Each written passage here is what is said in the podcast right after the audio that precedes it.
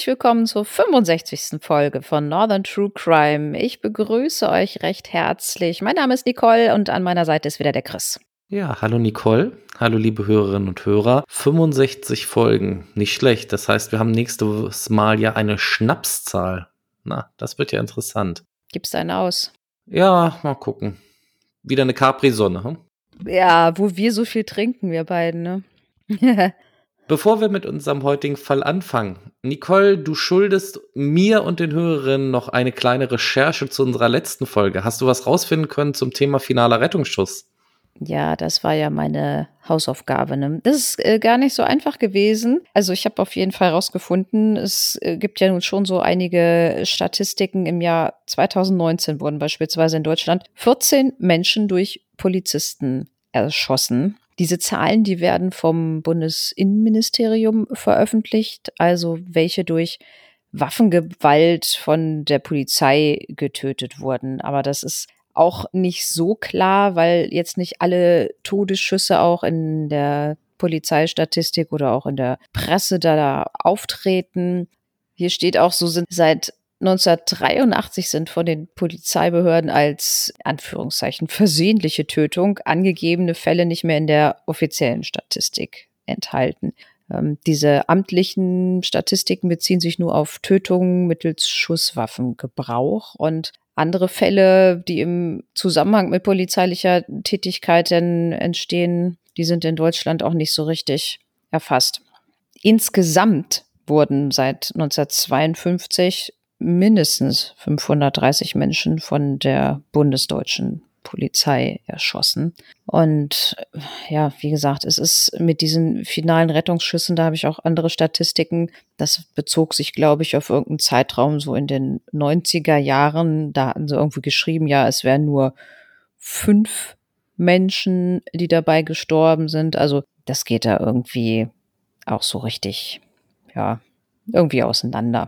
Also kurz gesagt, so eine richtige Statistik darüber gibt es nicht, aber es sind, wie sagen wir es mal am nettesten, eine überschaubare Zahl. Also es wird wohl nicht so häufig vom finalen Rettungsschuss Gebrauch gemacht.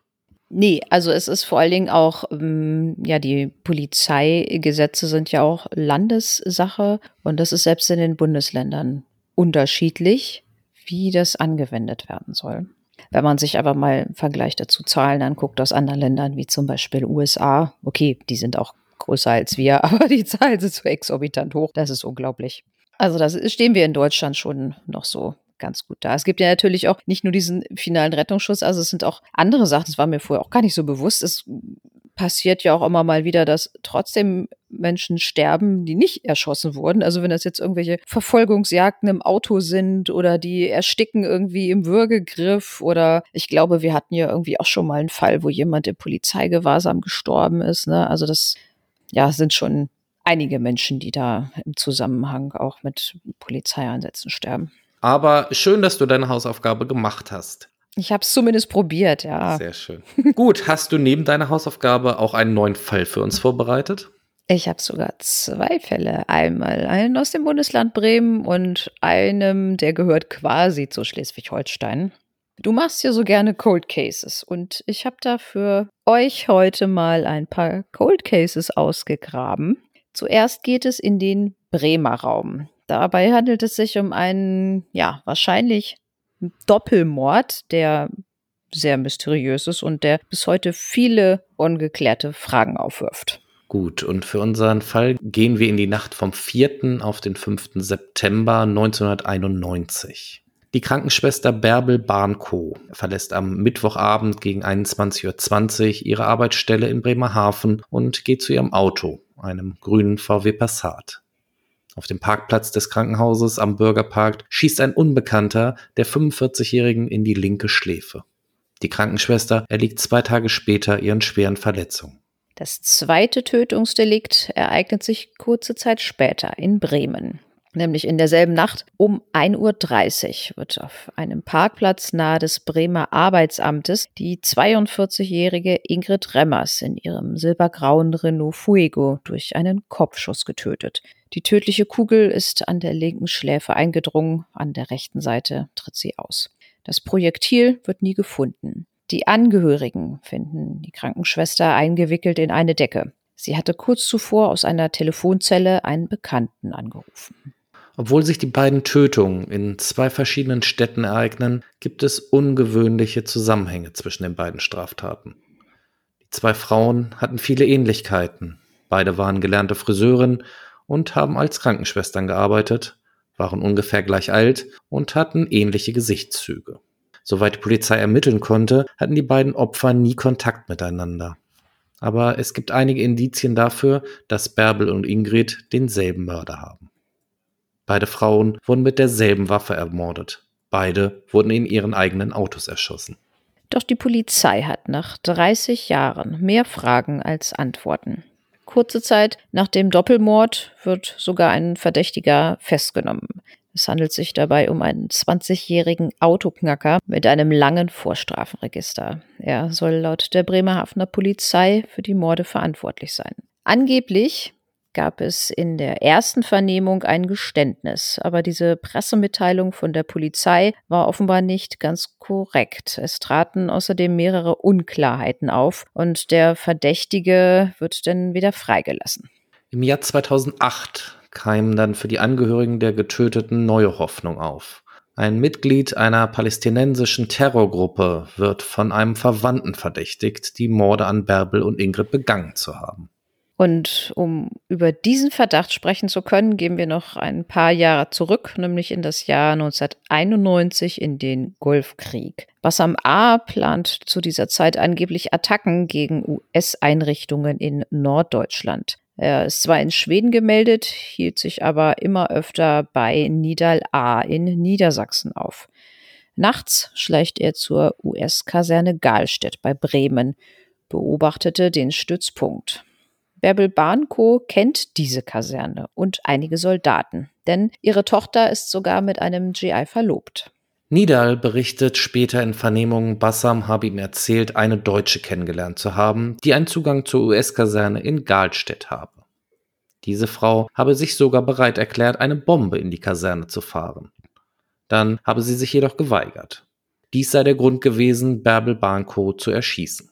Ingrid Remmers habe von den Anschlagsplan gewusst. Sie sei eine tickende Zeitbombe gewesen und aufgrund ihres Wissens liquidiert worden, erklärt Nidal Ahl dann weiter.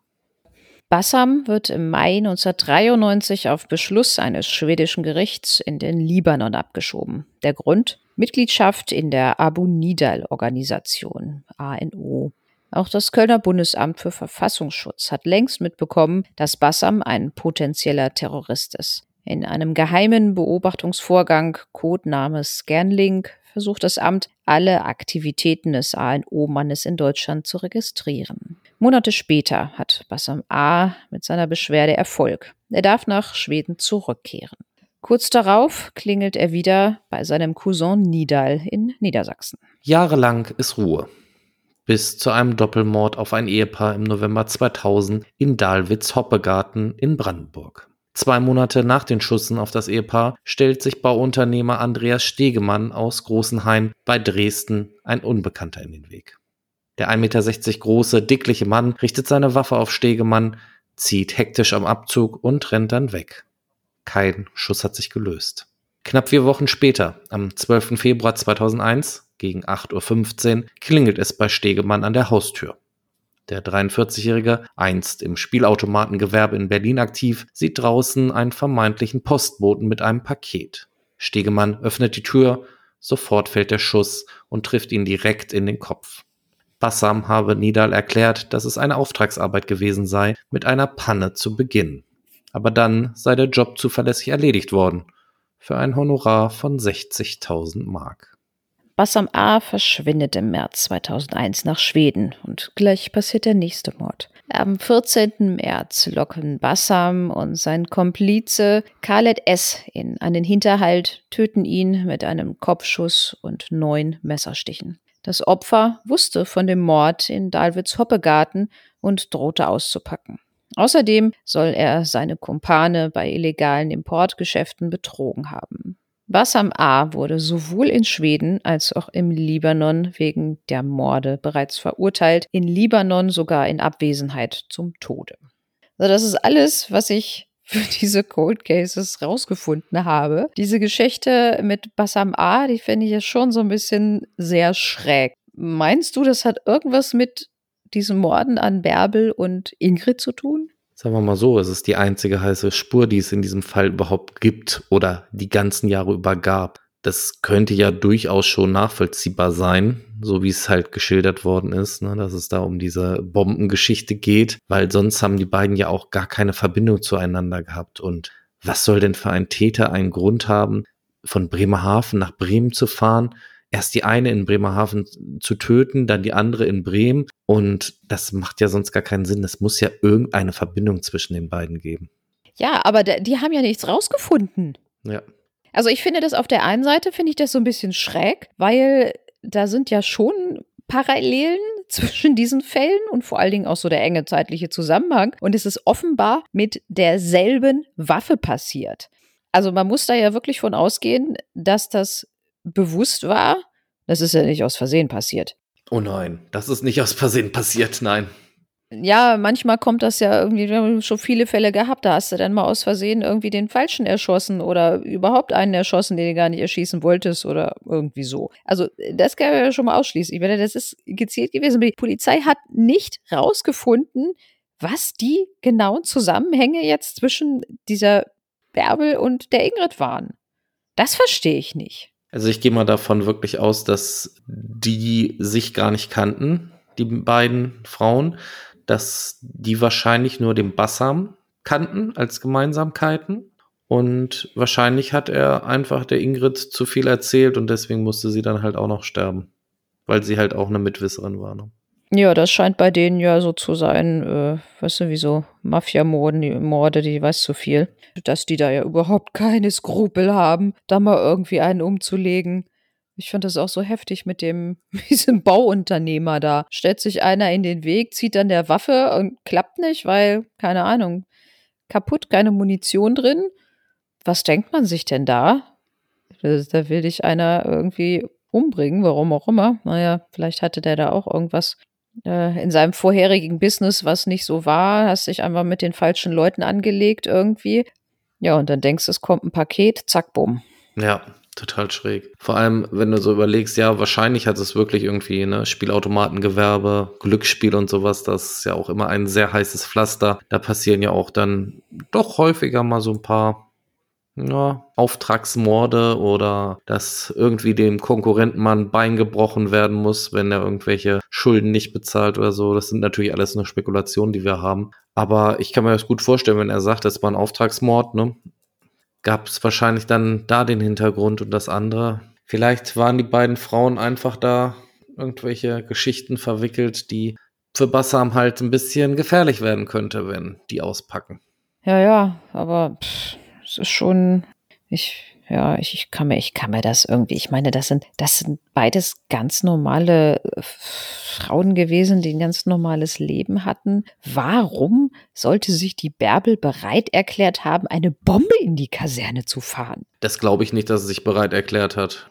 Wurde ja irgendwie denn dann so erzählt hat Nida, Nida gesagt, dass Bassam ihm das erzählt hat. Bärbel hätte sich bereit erklärt. Also das, das kann ich nicht glauben. Nee, kann ich auch nicht glauben, aber wahrscheinlich wusste Bärbel da dann schon zu viel von seinem Plan. Der hat sie wahrscheinlich die ganze Zeit bequatscht. Ey, hier kannst du doch machen, kannst du hier mal mitnehmen und dann bringen sie mal rein und sowas. Und sie hat wahrscheinlich gesagt, du hast wohl nicht mehr alle. Und naja, dann musste sie halt sterben, weil sie wahrscheinlich zu viel von seinem Plan schon wusste. Wahrscheinlich hat er auch zu viel schon ausgepackt gehabt. Also ganz ehrlich, ich bin da irgendwie bei dieser Geschichte. Die Polizei hatte anfangs einen Verdächtigen. Das war ja so ein junger Mann, der irgendwie häufiger mal ein paar Autos geknackt hatte. Und den haben sie denn in so einer Vernehmung da, naja, die Methoden Anfang der 90er waren vielleicht nicht so wie heute 30 Jahre später. Der hatte denn dann keinen Anwalt und dann haben sie den da wohl irgendwie so ein bisschen in die Mangel genommen und dann hat er gesagt, erst so, ja, ja, äh, war ich. Aber das Wissen, was er hatte, das passte über, oder das, was er halt erzählt oder gestanden hat, das passte überhaupt gar nicht mit diesen Taten zusammen. Okay. Ja, und da hatte sich die Polizei anfangs so drauf versteift, dass sie gesagt haben, jawohl, wir haben einen. Und hinter dann so, aha, nee, irgendwie äh, doch nicht. Und es passt alles nicht. Haben sie denn dann wohl selber mal mitgekriegt, dass das äh, alle kam, kam irgendwie nicht so wirklich hin. Und ja, deswegen kam das da auch nicht zu. Naja, aber man hört es ja immer häufiger, ne? dass wenn irgendwie Verdächtige unter Druck gesetzt werden, die ganze Zeit von der Polizei belabert werden, dass die dann irgendwann einfach, um aus dieser Szenerie rauszukommen, irgendwelche Sachen gestehen. Und vielleicht war es da dann auch so der Fall, dass der irgendwann einfach gesagt hat, boah, ich habe keinen Bock mehr, ich, ich sage euch jetzt alles, was ihr hören wollt und dann ist gut, Hauptsache lasst mich in Ruhe. Ja, ja, lass mich in Ruhe, ich war's. Hm? Eben mal ein Doppelmord gestanden, nicht schlecht. Ja, ach du, wenn du da mal so nach Amerika guckst oder dir mal irgendwelche Dokus oder ähnliches mal anschaust, so, dass es auch viel bei Netflix und so gibt, was, was die da teilweise gestehen, weil sie keinen Bock mehr haben, irgendwelche Fragen dazu beantworten. Unfassbar. Ich habe, habe ich das erzählt? Ich habe ja kein Netflix und so ein Kram habe ich ja gar nicht, aber mein Junior wollte jetzt Disney Plus mal haben. Da habe ich gedacht, naja, okay, da hatte ja ein gutes Zeugnis, dann können wir mal Disney Plus abonnieren dann da auch mal geguckt, was denn da so gab. Kannst du denn dann auch nicht lassen, mir denn dann mal Sachen anzugucken, die ja dann irgendwie immer einen True Crime Zusammenhang haben. Und da lief eine Doku How to Catch a Smuggler. Ich habe es mir dann tatsächlich auch auf Englisch mal angehört. Und das war dann dann so, dass die ja, Polizeieinheiten und Zoll und sowas auf Flughäfen begleitet haben. Da haben die dann wirklich die Beteiligten. Also da war da ein Drogendealer, der kam aus Kolumbien. Der hatte in seinem Körper irgendwelche Sachen geschluckt, äh, Plastikzeug oder keine Ahnung, wo die das mal reintun. Da war halt reines Kokain drin. Der war selber auch abhängig und äh, den haben sie dann dann gezeigt die ganze Zeit. Der war nicht verpixelt. Die haben diese ganzen Vernehmungen dann da gezeigt und die Polizei, die haben den da halt, also fand ich ganz schön äh, schon rangenommen irgendwie. Und dann haben sie gesagt, ach so, ja, nee, du gestehst das nicht. Okay, ja, dann fahren wir dich jetzt mal zum Röntgen und äh, dann gucken wir mal, was du in deinem Körper drin hast. Wenn wir hier in deinem Gepäck und an dir selber außen jetzt nichts gefunden haben, gucken wir mal, wie es bei dir drin so aussieht. Dann haben sie den da gefesselt und weggebracht und so, oh Gott, das ist ja auch, auch Methoden da, aber die hatten offenbar dann, dann doch den richtigen Riecher und haben bei ihm ja das dann halt im Körper gefunden. Dann haben die den wieder zurückgekarrt und der war da offenbar schon so lange, also der war wohl selbst abhängig und der war da schon voll auf Entzug und den haben sie da immer noch voll gefilmt. Irgendwie, der hing da nur noch in seinem Rollstuhl und zitterte da und konnte schon gar nicht mehr laufen. Dann habe ich gedacht, oh Gott, ey, der tut mir ja schon irgendwie so ein bisschen leid. In Amerika gibt es sowas auch nicht, wie Persönlichkeitsschutz und sowas. Da darfst du auch filmen und nichts mit Pixeln und da gibt es sowas nicht. Ja, scheinbar. Ich war so ein bisschen entsetzt. Äh. Ja, es ist halt andere Kultur, ne? Also wenn du mal so überlegst, ich sehe ja sowas auch sehr gerne, so Begleitungen bei den verschiedenen Zolleinheiten und Borderline äh, Grenzschutz und so. Und wenn du da mal so Borderline? So, ja, Borderline, ne? Grenzkontrollen. Also nichts mit der Krankheit, sondern Grenze. Ach so, heißt das? Ich wollte gerade sagen, hä? Was hat denn jetzt Borderline damit zu tun? Okay, ja, ich gucke doch sowas nicht. Und und in Australien ist das halt auch, die sind halt rigoros, ne? auch so, wenn du irgendwas mit Lebensmitteln oder so mitnimmst, musst du erstmal gleich 500 Euro Strafe bezahlen, weil du irgendwie, was weiß ich, einen Apfel eingepackt hast, weil, ne, die haben so ein sensibles Ökosystem und da dürfen halt keine äußeren Schädlinge oder Keimlinge Möglichkeiten halt eingeschleust werden und da sind die echt rigoros. Und wenn du nur vergessen hast, einen Apfel anzumelden, dann gibt's schon richtig Ärger. Okay. Aber wir schweifen ein wenig ab. Ja, ich wollte gerade sagen, wir machen mal einen Szenenwechsel vielleicht. Weg aus Bremen. Wir gehen auf eine der zahlreichen Inseln hier bei uns im Norden. Warst du schon mal auf Helgoland? Ich weiß, dass ich mal auf Helgoland war, als ich ein kleiner Junge war. Und da früher war es ja so, da bist du meistens nach Helgoland auf die Insel, um dann mit so einer Kaffeefahrt raus in die offenen Gewässer zu fahren, um dann zollfrei einkaufen zu können. Das erinnere ich mich noch, dass das früher ein ganz großes Ding war. Ich weiß nicht, ob das heutzutage auch noch so ist. Butterfahrt. Mhm. Ich meine, Helgoland, da kannst du, glaube ich, immer noch irgendwie zollfrei einkaufen, weil das irgendwie nicht so richtig zu Grenzgebiet Deutschland hm? gehört hm? oder weiß der Henker nicht was. Helgoland war ja mal britisch. Weißt du, was, was, was noch auf Helgoland war? Etwas ganz Entscheidendes für Deutschland? Hm, ist da das erste UFO gelandet? Hä? Nein. da hat August Heinrich Hoffmann von Fallersleben den Text für unsere deutsche Nationalhymne geschrieben, Herrgott. Hm, super. Ah, ja, Also Helgoland wird ja aufgrund der Lage auf offener See auch häufig als die einzige deutsche Hochseeinsel bezeichnet. Aber das ist weder im geografischen Sinn noch im rechtlichen Sinn so, dass das im Bereich der Hohen See liegt, weil die Insel zählt nämlich zusammen mit der gesamten deutschen Bucht zum Bereich des Schelfs, also so zu diesem Festlandsockel und liegt damit nicht im Tiefseebereich. So haben wir das auch mal geklärt. Gut, nachdem du jetzt uns wunderbar über diese schöne Insel Helgoland aufgeklärt hast, ich kann dazu noch sagen, dass Helgoland übrigens jedes Jahr ein bisschen kleiner wird durch das, den steigenden Meeresspiegel und irgendwann bald ganz weg ist, wenn das so weitergeht. Kommen wir jetzt aber zu unserem Cold Case. Wir gehen dazu zum 11. Juli 1994. Der Bundesgrenzschutz See, ach, da sind wir wieder, ne? Bei Borderline Control. Mhm. Der Bundesgrenzschutz See birgt westlich der Insel die Leiche eines Mannes aus der Nordsee. Der leblose Körper ist mit Gewichten beschwert und weist verschiedene Verletzungen am Oberkörper und Kopf auf. Er ist durch die Gewichte zunächst untergetaucht und im Sommer wieder aufgetaucht. Die Polizei geht daher von einem Verbrechen aus. Bis heute kann nicht festgestellt werden, wer der Mann ist und ob er von einem Schiff geworfen oder aus Großbritannien durch die Nordsee trieb. Dieser alte Fall wird nun erneut aufgerollt. In einem internationalen Projekt der Niedersächsischen Landespolizeiakademie sowie Kriminalexperten und Forensikern aus anderen Ländern rekonstruieren die Ermittler eine Gesichtsabbildung des Toten sowie Details zu dessen Bekleidung. Im Dezember wurde das Grab des Mannes in Wilhelmshaven noch einmal geöffnet, um neue Erkenntnisse vor allem für die Rekonstruktion seines Gesichts zu gewinnen. Studierende der Niedersächsischen Polizeiakademie unterstützen ihre Kolleginnen und Kollegen im aktiven Ermittlungsdienst seit 2014 bei der Analyse ungeklärter Tötungsdelikte und Vermisstenfälle. Die Akademie ist dabei zugleich Teil eines internationalen Netzwerks aus Polizeiexperten, Spezialorganisationen und Wissenschaftlern diverser internationaler Universitäten, sogar bis nach Australien, die sich mit der Lösung von vermissten Fällen und der Identifizierung von Verstorbenen in schwierigen Fällen befassen. Bisher konnte herausgefunden werden, dass der Mann zum Zeitpunkt seines Todes zwischen 45 und 50 Jahren alt war, das entspräche einem Geburtsjahr von circa 1944 bis 1949. Er war 1,97 Meter groß, wog etwa 70 bis 75 Kilo und stammt vermutlich aus dem englischsprachigen Raum. Die Experten der britischen Organisation Locate International schreiben, der Mann sei wahrscheinlich im Jahr 1993 oder Anfang 1994 verschwunden. Die Organisation geht davon aus, dass sich jetzt vielleicht neue Spuren finden lassen. Loyalitäten ändern sich, meint die Polizei. Womöglich waren damals Informationen bekannt, die nicht an die Polizei herausgegeben wurden und nun weiterhelfen könnten. Vielleicht wolle jemand auch sein Gewissen erleichtern nach dieser langen Zeit.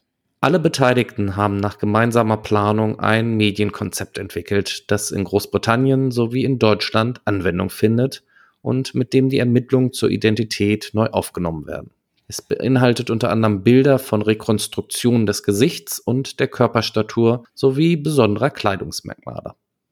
Der Leichnam trug zum Zeitpunkt der Bergung eine dunkelblaue Krawatte aus reiner Baumwolle mit verschiedenen Diagonalstreifen, nämlich dunkelblau, ein breiter Streifen, silbergrau oder hellgrau, ein schmaler Streifen, braun, ein dünner Streifen, gelb-orange ein dünner Streifen, grün ein schmaler Streifen und wieder dunkelblau, breiter Streifen. Die war ja sehr bunt, wa? Ich stelle mir das gerade ganz schräg vor, diese Krawatte. Ja, ich hab's, ich hab's mir auch gerade so vorgestellt, dachte mir so, hui, ja. die Mode damals. Unter anderem trug er auch Herrenslipper, ursprünglich schwarz oder marineblau, englische Größe 11 hergestellt in Italien für den englischen Schuhproduzenten Church Co. Limited Northampton in England. Diese Schuhe hatten Reparatursohlen der englischen Firma Philips und Reparaturabsätze der Firma Dinky Heel plc aus Bristol mit der Aufschrift ITS Jubilee und einer stilisierten Krone. Außerdem hatte er eine dunkelblaue Stoffhose aus seiner französischen Produktion mit einem langärmeligen blauen Oberhemd an. Die Polizeiinspektion Wilhelmshaven-Friesland wendet sich nun mit folgenden Fragen an die Menschen in Deutschland und Großbritannien. Ist jemand zurückliegend, eine Person bekannt, auf den diese Beschreibung passen könnte und gegebenenfalls vermisst wird?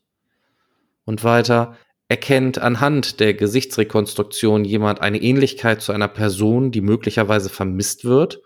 Und zum Schluss, können Angaben zur Herkunft der Krawatte oder der Schuhe gemacht werden? Hinweise können auch an eine E-Mail-Adresse gesendet werden. Diese haben wir euch natürlich in den Show Notes verewigt. Ja, Nicole, jetzt sind wir am Ende des Falls. Was sagst du denn dazu? Ja, also da, das hat so ein bisschen Potenzial, weißt du, wie dein Hinterkaifeck-Lieblingsfall. Da, da kann ja alles so nix passiert sein. Also die haben ja nun so überhaupt gar keine Hinweise darauf, wo der Mann herkam und was da wohl passiert ist. Aber ich glaube, da ist irgendwann auch wieder was Schlimmes passiert, weil ich meine, sonst der ist er nicht einfach so von irgendeinem Schiff gefallen mit irgendwelchen, weißt du, so wie von Mafia hier so Gewichte am Fuß. Ja, aber vor allem, weißt du, das ist ja auch das Problem. Er kann ja aus England kommen, er kann aus Wales kommen, er kann aus Schottland kommen, gegebenenfalls sogar aus Irland noch rübergeschwemmt oder aus Nordirland. Nee, ich glaube, das passt ja nicht. Das ist ja irgendwie, passt das mit der Strömung? Das ist ja hinter Großbritannien. Naja, aber bleiben wir dann zumindest bei den drei Möglichkeiten. Großbritannien. Und das ist ja auch alles. Und dann vor allem, ne, die Jahre da, also, nee, ist alles schwierig, finde ich.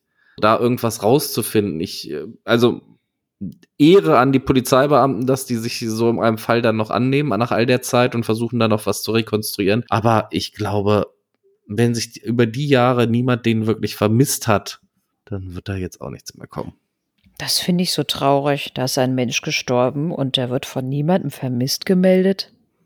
Oder ich meine, vielleicht haben sie eine vermisst gemeldet, aber ich glaube, mit diesen Angaben ich meine, 1,97 groß oder was hat mir gesagt? Das ist, das ist ja nun schon so, dass die das noch ganz gut rekonstruieren konnten, beziehungsweise als wir ihn aufgefunden haben, war er ja jetzt nicht in so einem schlechten Zustand, dass man da gar nichts mehr erkennen konnte. Und auch die Bekleidung und sowas, die sind doch wahrscheinlich schon diese ganzen vermissten Meldungen denn dann irgendwie durchgegangen. Und das auch vom Alter her könnten die das ja ganz gut eingrenzen. Also kann ich mir gar nicht vorstellen, dass das jetzt nicht gepasst hätte auf irgendjemanden. Ne?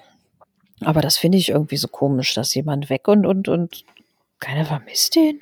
Gut, vielleicht haben sie ihn damals schon vielleicht vermisst und auch vielleicht eine Vermisstenanzeige gestellt, aber es führte halt nicht wirklich zu dem Erfolg, dass er halt identifiziert wurde, weil überleg mal, wenn jemand so ein halbes Jahr im Wasser getrieben ist, sieht er vielleicht auch nicht mehr so aus, wie er mal aussah, als du ihn vermisst gemeldet hast schon schwierig. Und dann vielleicht nach 28 Jahren, vielleicht sind da auch schon die Leute dann verstorben, die ihn damals vermisst haben.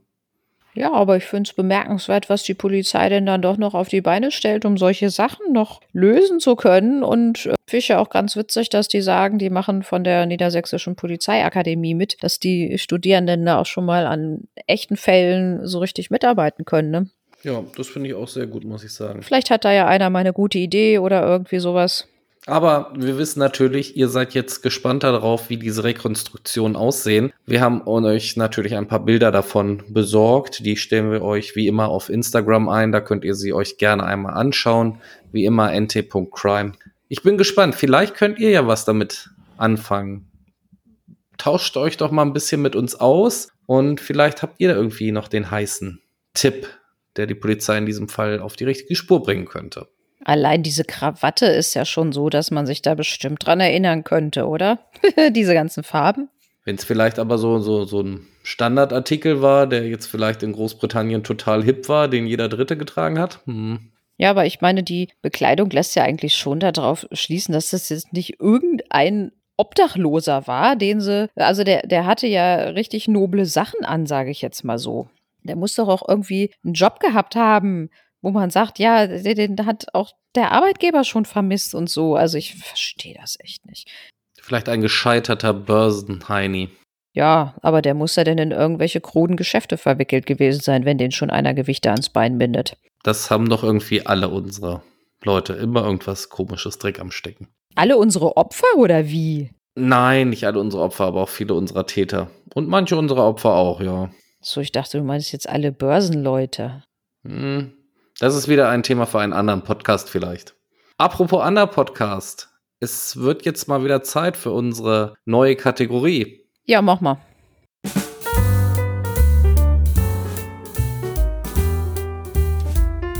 Die Experten der Woche.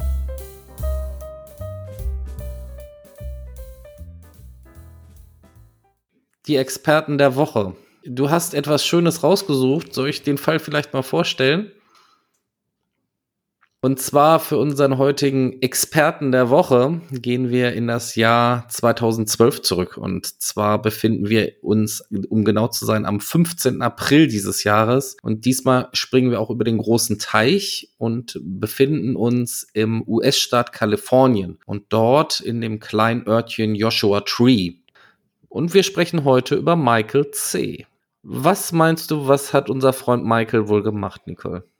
Ja, keine Ahnung. Was hatten wir? Das letzte Mal hatten wir so Geschichte mit Auto. Vielleicht jetzt mal irgendwas an. Ein Drogendealer hatten wir lange nicht. Ah, könnte, vielleicht hat das auch einen Hintergrund, irgendwas mit Drogen. Aber Michael äh, fand es ganz toll, ein, in ein Haus einzubrechen. Michael ist 25 Jahre alt und bricht in ein Haus ein. Und keiner ist momentan im Haus. Und was meinst du, was macht so ein Einbrecher wohl als erstes?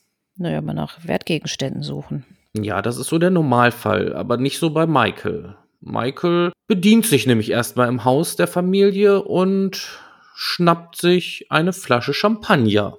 Was meinst du, macht er damit? Packt er sie ein? Nimmt sie für sich zu Hause mit? Och, wenn man schon mal da ist, kann ich auch gleich trinken, wa? Das dachte sich unser Michael auch. und ja, setzt sich hin und köpft erstmal die Flasche Champagner in dem Haus, in dem er gerade eingebrochen ist. Das bekommt unser Michael allerdings nicht, denn er hatte wohl vorher nicht genügend gegessen. Zumindest hat er dann gedacht, ach, so auf leeren Magen. Was meinst du, was könnte man da wohl machen? Ah, nochmal ein, ein paar Häppchen essen oder so? Richtig, wir gucken nochmal in den Kühlschrank und holen uns nochmal ein paar nette Sachen aus dem Kühlschrank und machen uns erstmal ein wunderschönes Mal in dem Haus, wo wir gerade eingebrochen sind. Richtig, das ist Michael. Ne? Also Champagner hat ihn ein wenig hungrig gemacht, daraufhin kocht er sich erstmal etwas. Was meinst du, was macht man dann noch so, wenn man so gerade mal irgendwo eingebrochen ist? Eine Runde schlafen vielleicht? Wäre auch eine gute Möglichkeit, aber wahrscheinlich ist er jetzt zu sehr von dem Kochgeruch, äh, sind seine Haare wahrscheinlich zu dreckig. Zumindest beschließt Michael, erstmal eine ausgiebige Dusche zu nehmen in dem Haus, wo er gerade eingebrochen ist. Ich erwähne es nochmal. Und was meinst du, was dann wohl passiert? Dann kommt vielleicht mal doch einer nach Hause? Hm, so ist es. Also die Hausbesitzer kommen wieder und hören Wasserrauschen in ihrem Haus und finden das halt so ein bisschen merkwürdig und verständigen daraufhin die Polizei. Was meinst du passiert? Naja, die Polizei kommt dann wohl erstmal und guckt, was der da so macht, oder? Genau so ist es. Die Polizei kommt ins Haus und erwischt Michael unter der Dusche. Ja, wie heißt es so schön? Er steht unter der Dusche, reichlich bedöckelt und ja, im wahrsten Sinne des Wortes haben sie ihn mit heruntergelassener Hose also erwischt. Ja, unser Experte der Woche, Michael C. aus Kalifornien. Ja, Grüße gehen raus. Ja, das ist schön.